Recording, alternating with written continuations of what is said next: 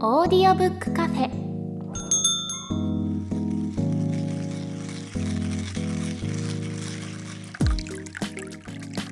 ここはオーディオブック好きが集まるカフェ。今日もカフェ常連でオーディオブックを長年使っている鳥居さんとエフタさんがお店にやってきたみたいです。というわけで本日のオーディオブックカフェ開店です。今回のおすすめオーディオブックは鳥居さんからということで早速おすすめ作品の紹介をお願いします。はい。今回僕がおすすめするのは養老孟司さんの「ヒトの壁」です。はい。ついに養老孟司さんを紹介できる日がやってきました,、養老孟司さん知らない方はいないかなとも思いつつ一応ご紹介しておくと1937年生まれの、えー解剖学者の方ですね。うん。もともと東京大学の名誉教授もされていて、えー、と有名な著書に「結納論」だったりとか「えーバカの壁」「手入れの思想」という、い。まあ、いろんな本を出されてる方で特に有名なのはやっぱり「バカの壁で」うん。えーもうすでに450万部を超えてる本だそうです。そうなんだ。はい、めちゃでめちゃ売れてんな。はい。この壁シリーズっていうのがあって、この「バカの壁を」あの筆頭に、えー新潮新潮から出てる本なんですけどそれの4年ぶりの最新作がこの「人の壁」っていうことらしいんですよね。うんでもともとはなんか、あのー雑誌とか新聞での連載だったものを大幅に過失修正したものででその連載中に何があったかといえば、まあ、皆さんご存知新型コロナっていうところだったりとか、あとは、えー養老さんご自身が心筋梗塞になられたりして、うん。こう死の淵を除いたみたいなこともおっしゃってるんですけど、まあ、ご自身の身体の感覚のなんかちょっとしたズレですよね、まあ、そういったところだったりとか、あと愛犬の丸。あ愛犬じゃないすいません、えー愛猫か。はい。のマルはい。っていう猫がいるんですけど、その猫が、えー死んでしまったという悲しい出来事があったりとかして、まあ、その間の間に養老さん自身の施策だったりとか思いみたいなものがどんな風に深まっていったかっていうことが書かれている本になってる感じですね。はい。はい、でなんで「人の壁」っていうタイトルなのかっていうと、うん。まあえー、とそういった経験を通して、まあ、コロナとか分かりやすいと思うんですけどこれほどまでにこう生物学的な意味での人っていうものに対して実感するっていうことがこれまでになかったから、まあ、人の壁っていうところで、まあ、人はカタカナの人なんですよね。だからなんかこうどっちかっていうと感覚的なというか、うん。ちょっと対照的なみたいな意味での人っていう意味だと思うんですけど、うん。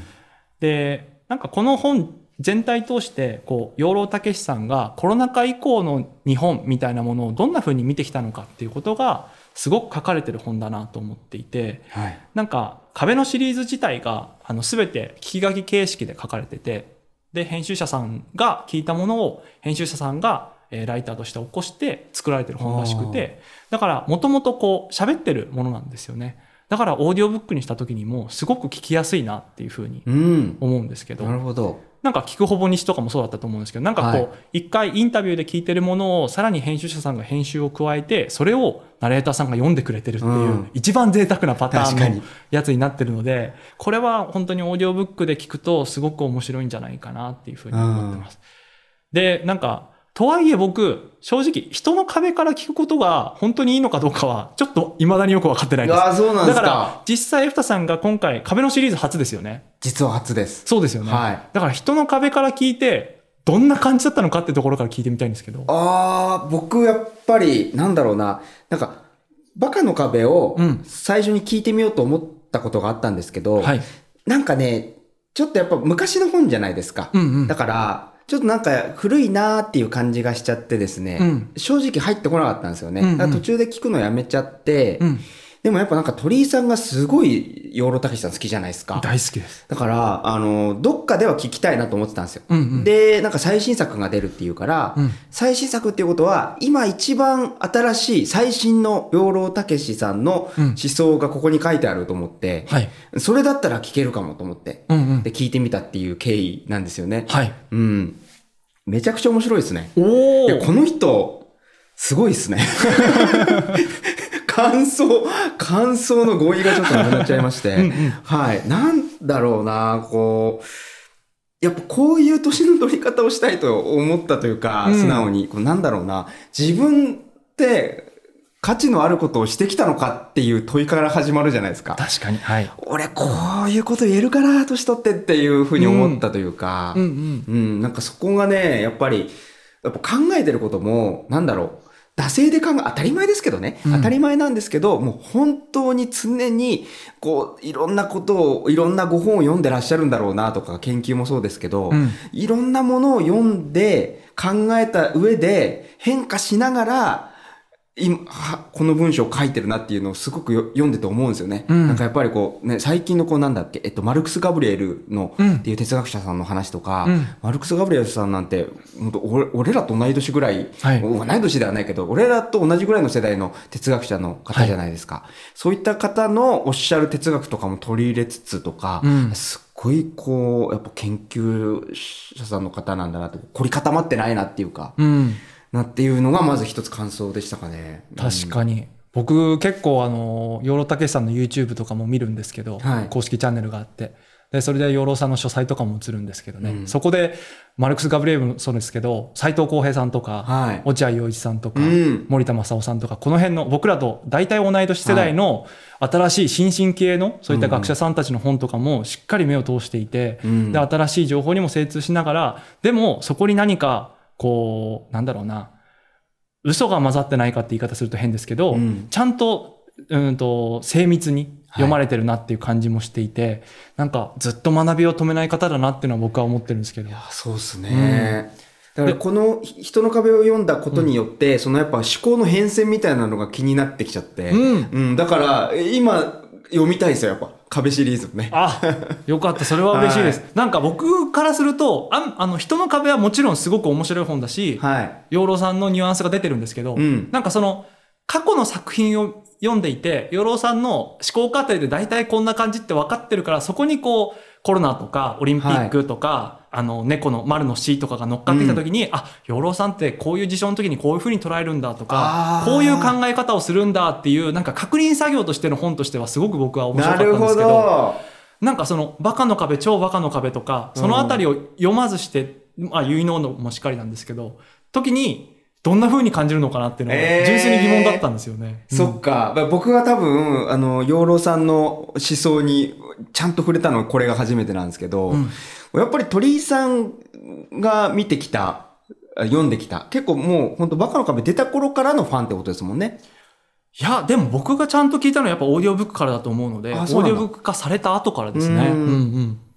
なんか、どうですか？じゃあ他、他も読んでらっしゃるわけじゃないですか？はい。鳥居さんは。他と読み比べてというか、うんどういう感じでし、なんかやっぱ変わってきてます？それとも、やっぱりこう、あ、養老節だなっていう感じなの？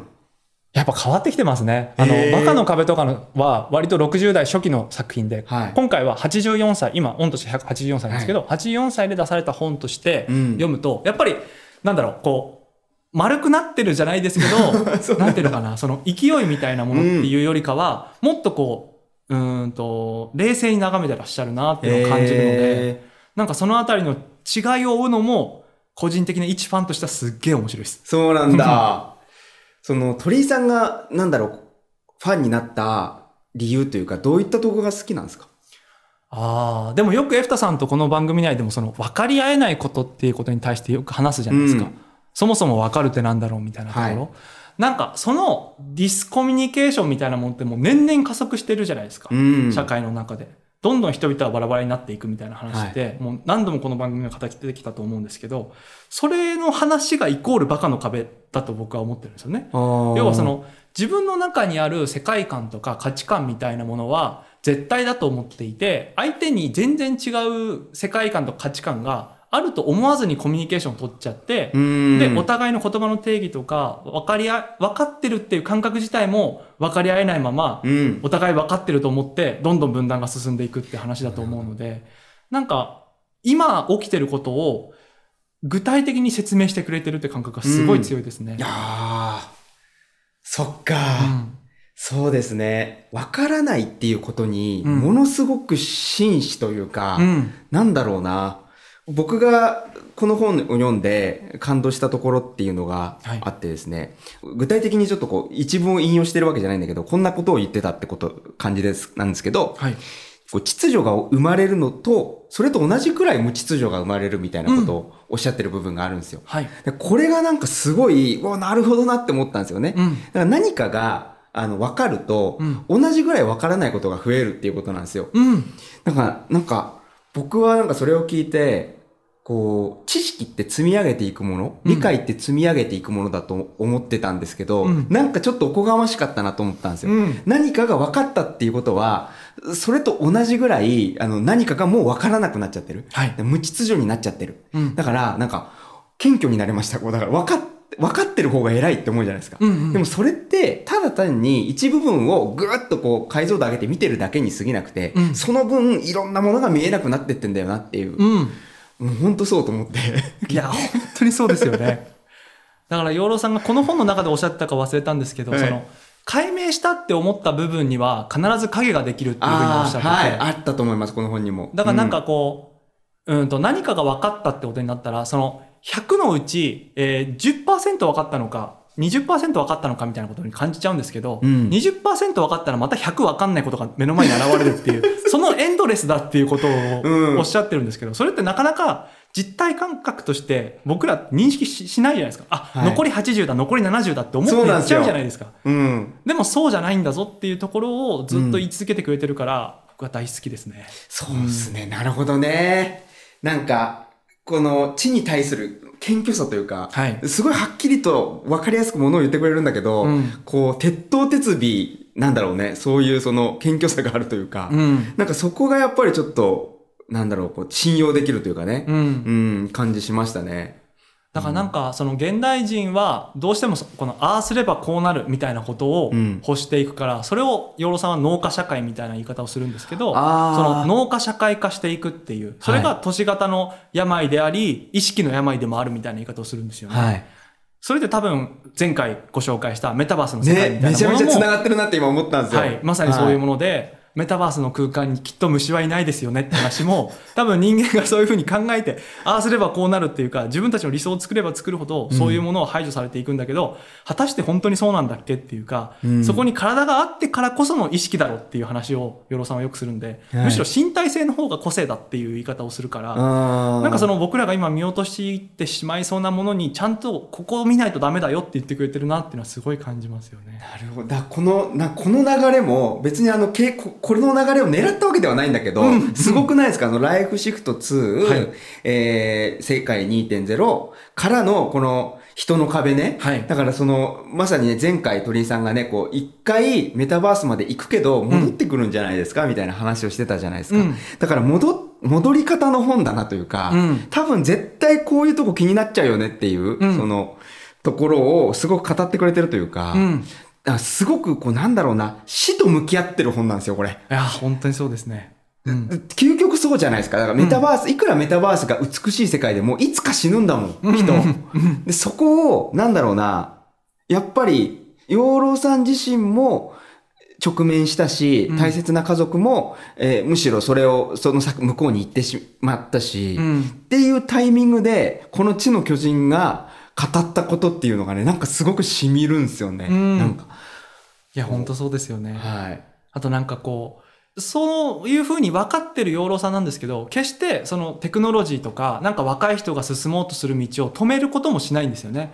よくおっしゃってるのが、多分この本の中にもあったんですけど、その世の中はなるようにしてなってるんだと。うん変わるべくして変わっていくから、なったものはしょうがないだろうっていう捉え方なんですよね。なるほど。だからなんかこう、それを止めなければならないとか、うん、と、なんかこう、政治闘争しなきゃいけないみたいな、うん。そういう話でもないから、だからやっぱり、まずは行くとこまで行くんだろうなっていうのは、そういうところからも感じ取って、その上で戻ってくるっていう時にうん、何を大事にしなきゃいけないのかっていうことのヒントを、もう事前にこうやっていっぱい言ってくれてるんだろうなっていうふうには思っちゃいますね。わあ、そっか。じゃあ、一回戻ってくるっていうのは、ちょっとその養老さんの思想みたいなのも、鳥居さんの中で少しあったのかもしれないって感じですか？うん。というかなんか歴史を振り返ってみてもそういう感覚じゃないですか？なんか。踏みとどまるっていうよりは、はい行き過ぎちゃって反省するっていう感じだもんね。はい。もう手に入れたからには使わざるを得ないというか、この効果を試したいと思っちゃうのが人間なんだと思うんですよ。ああ、そっか。何においても。だから一回は使うと思うんですよね。うん、なるほど。うんでもそれを封印する方向に向かったりとか、はいもっと平和利用しようっていう方向に向かったりとか、うんなんかいろんなことをその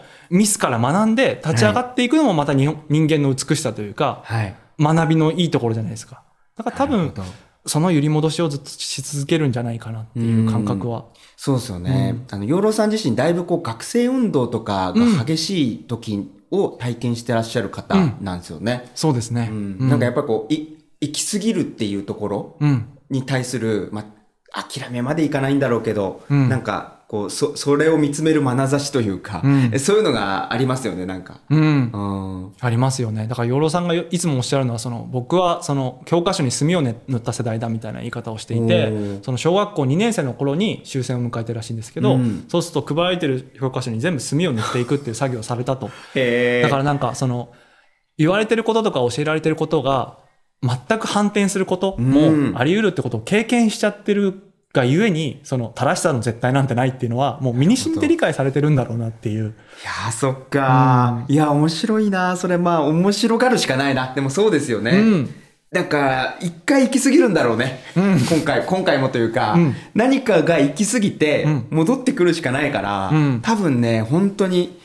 寿命伸びるけど、我々の寿命は。うんでもその行き過ぎた時に生き残れるかどうかみたいなとこは、うん結構まあ、運かもしれないし、まあ準備をしておく必要もあるかもなっていう感じはしますよね。うん。でもそういう風になるかもしれないって思った上で眺めてると、またそれはそれで一つ安心もできるというか、うん。その、よく養老さんが北条記の一節とか、はい。へ獣語の冒頭の諸行無常のところとかもよく引用されてるんですけど、やっぱりああいう感覚っていうか、その日本人の死生観というか無常感みたいなものっていうものは、そもそもそうやって成り立ってるところが大きかったりする。大震災も多いし、まあ、うん飢饉とか疫病とかもずっと起きてきた国じゃないですか。うん。だからなんか割とそのあたりは楽観的に捉えてらっしゃるというかそこから立ち上がる時の強さを持ってるのは日本人だよねみたいな感覚なんでしょうね。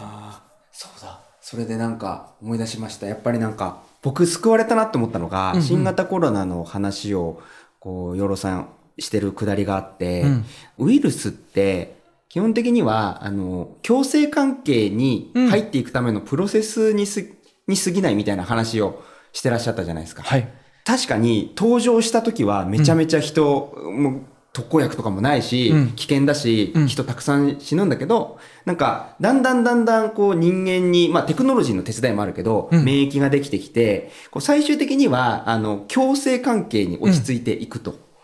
なんかそ、その考え方はもうもちろんなんだろう、こう、学者さんだからっていう見方もありますけど、うんなんていうんですかね、その、こう、解決しなきゃいけないとか、うん撲滅しなきゃいけないみたいな発想じゃないところにうん。あるじゃないですか。うん。なんか、01じゃないというか、はい。なんかこの考え方が必要というか、今後の人類では、もうデフォルトになっていくんだろうなっていう気がしたんですよね。うん。うん。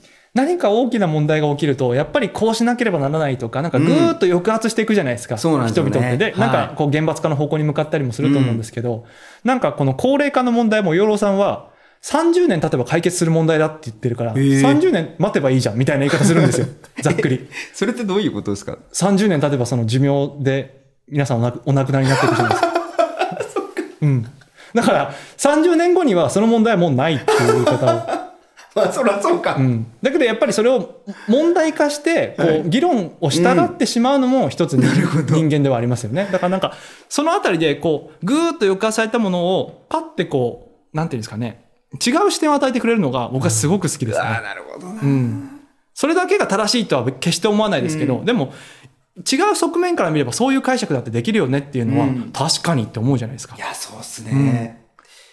なんか、この本には書いてなかったと思うんですけど、うんあのーロシアの戦争あるじゃないですか。うんあれも、なんかその、なんだろう、戦争って終わらせなきゃって思ってた。もちろん、こう、終わるべきなんですよ。ただ、やっぱりその、現実としては、終わることってないんですよね。うんだから日本ってちょっと結構珍しいタイプで、うんこうずーっと小競り合いが続くわけじゃないですか、戦争って実は。終わったように見えて、でも憎しみは続いてるじゃないですけど、うんあとなんかその、政治的な理由で、あの、昔の話を持ち出されたりとかして、こう、国と国との関係って良くなったり悪くなったりするじゃないですか。うん。なんか、こういうのって解決するというよりは、ずーっと調整を繰り返していくものなんだなってうん思ったんですよね。なんかそれが、なんかこう、養老さんの話ですごい腑に落ちたというか、うんだからそういう、なんか多分戦争とかも、ある意味地球というか人間の病気みたいなうんところがあって、なんとかそこをしのいで、こう、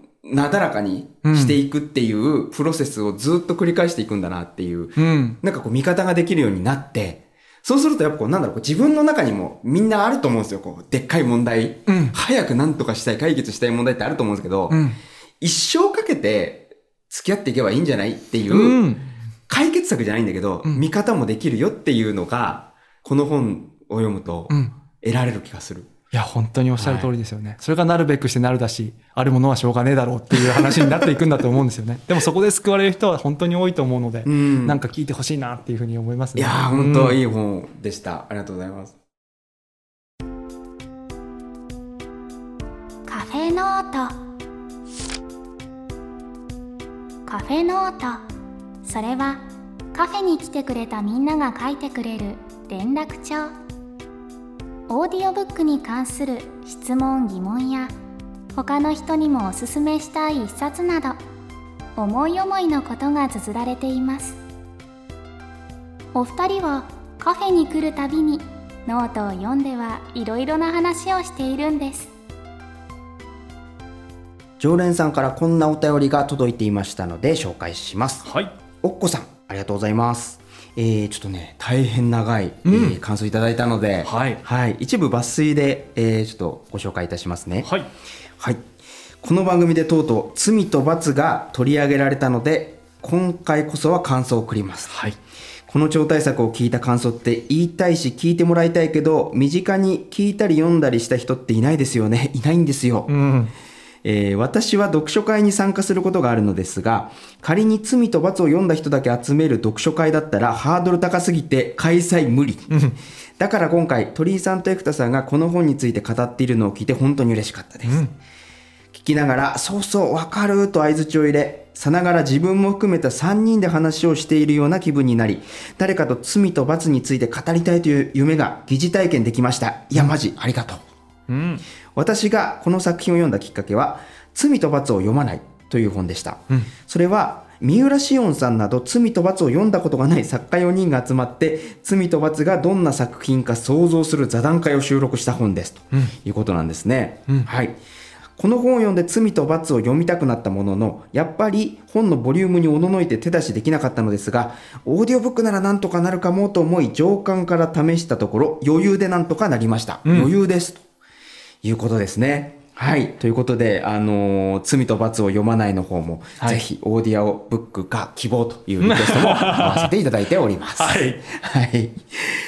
いや、罪と罰ね、僕、あの、改めて喋ってると聞きましたけど、なんか、熱々で喋ってましたね。いや 本当にはい。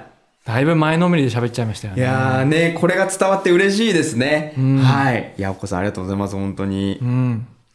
そうなんですよね。あの、前もちょっと喋りましたけど、読書会って難しいんですよね。ああ、うんう。うんん、やっぱ、まず何かその本を読まなきゃいけないし、うんで、一堂に返さないといけないし、うん。そこでこう感想を言い合うわけじゃないですか。やっぱ、一冊の本を読んだ上で集まるっていうね、うんこの、こう、貴重さというか、うん。うんまあ我々毎回毎回本を読んで集まってますけど、はいなかなかこういうことができる機会ってないんですよね。いや、ないですよね、うん特にこんな罪と罰みたいな超大作になってくると、はい。もう本当にこう集まるの無理っていうのはおっしゃる通りですよね。そうですね。うん。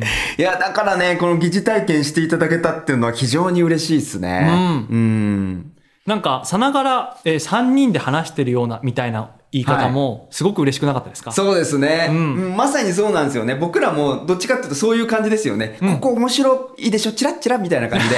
僕と鳥居さんで喋ってるんですけど、うん。ほみんなもそう思うよね？みたいな感じで喋ってるところはありますもんね。うん。うん。やっぱりなんか、2人だけでこう、分かる話ではなくて、なんかやっぱり皆さんと一緒に、こう、はい。読んだ方にもそうですし、これから読もうとしてる方にとっても、うん。なんか、読み終えた後にもう一回戻ってきたくなるような、うんそんなコンテンツにしていきたいなっていつも思ってるんで。そうですね、うんなんか、やりたいですね。ま、いつかさ、こう、読書会やりたいですよね。また確かに。そうですね。あの、この番組でアンケート取ってもいいかもね。この番組でやった中で、うんこれの読書会やりたいアンケートを取って、で、それの上位のやつをうん読書会として開催すると。確かに。はい。ちょっとこれオーナーに提言してみようかな。うん。結構な冊数溜まってきましたからね。そうなんですよもうん。よく読んだよ、こんなに。週1ペースで本読んだなんてうん、初めてですよ、人生で。うん。オーディオブックですけど。うん。だからなんか1周年とか50冊記念なのか100冊記念なのか分かんないですけど、なんかそういうタイミングとかになんかやってみたいですね。いやー、やりたいなー、そうですね。でも嬉しいですね。やっぱね、なんか、あの、この番組きっかけに、うんあの、読んでくれ、読み、読んでみましたとか、うんあの、実際に読んだこことあるんだけど、うんこう話す相手がいなくて、うんなんか一緒にき、ね、読んだ、読書会した気になって聞いてましたとかさ、うん嬉しいっすねい。や、こういう感想が一番励みになりますよ励みね。励みになる。やってる人間にとって。そうです本当にね。いや、だからね、もう本当にこう、感想も送ってほしいですね。やっぱね。うんうん嬉しいっすわ。はい。じゃあ僕の方からも一通ご紹介したいなと思うんで、いいですか？はい。はい。えー、森そばさんからいただきました。はい、ありがとうございます。いつも。ありがとうございます。はい。えー、第33回の稲森和夫著、生き方、人間として一番大切なことの感想を書かせていただきます。はい。奇妙なもので、この回を聞く前日に、同著者の心を読ませていただきました。稲盛和夫さんの本を読むのは、この本が初めてで、感想は、常連さんの帰り道で鳥居さんがエフタさんに思っていたように、心の本については自分には合わない本だと感じていました。その流れでオーディオブックカフェでは生き方を紹介していただき、エフタさんの感想を聞き、ぜひ聞きたくなり、いつもは聞き放題プランの本を選択しているのですが、今回チケットプランに入り、この本をチケットで購入し、拝読させていただきました。結果、大変良かった本でした。